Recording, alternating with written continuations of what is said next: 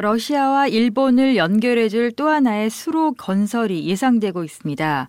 이는 러시아 연해주 지역과 일본의 아키타 현을 잇게 될 것입니다. 이에 대해 아키타 현 사타케 노리히사 지사가 제안했고 연해주 주지사인 블라디미르 미클루시프스키가 이를 지지하고 있습니다.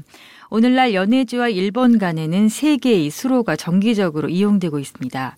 여기에 러시아 측의 블라디보스토크와 나호트카 항구를 비롯해 일본 측의 고베, 오사카, 요코하마, 모지, 나고야, 후시키, 하마다 등의 시들이 연관됩니다.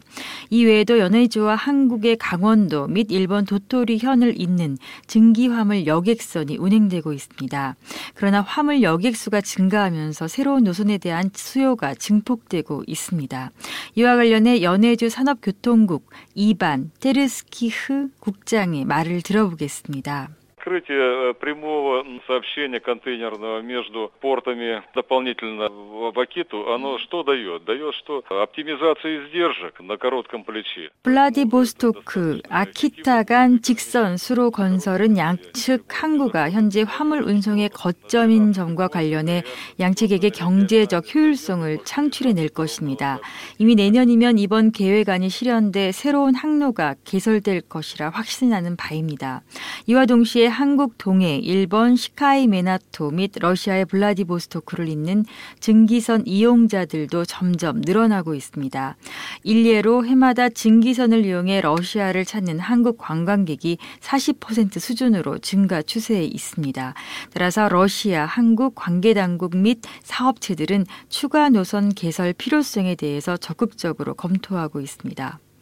이와 관련해 현재 한국 속초항과 일본의 니가타, 러시아의 자루비노 항구 및 블라디바스토크 항을 잇는 화물 여객 노선 복구에 대한 회담이 진행 중에 있는 것으로 알려져 있습니다.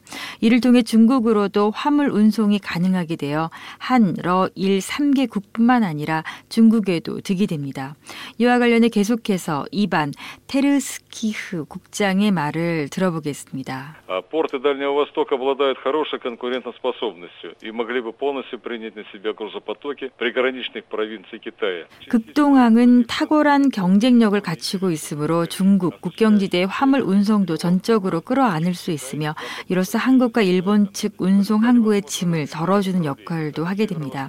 뿐만 아니라 미국과 캐나다, 서해안에서 중국으로 들어오는 짐의 환적도 가능하게 됩니다.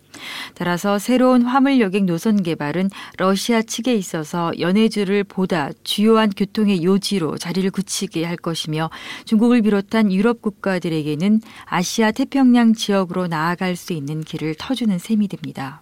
금년 9월 블라디보스토크에서 있었던 아태 정상회담은 마침 이 지역이 이미 국제적 운송 항구로서 체계를 갖췄음을 입증하는 계기를 마련해 줬습니다.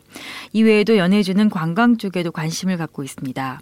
관광 산업 발전은 무엇보다 도로, 숙박시설 등의 인프라 구축과 관련됩니다.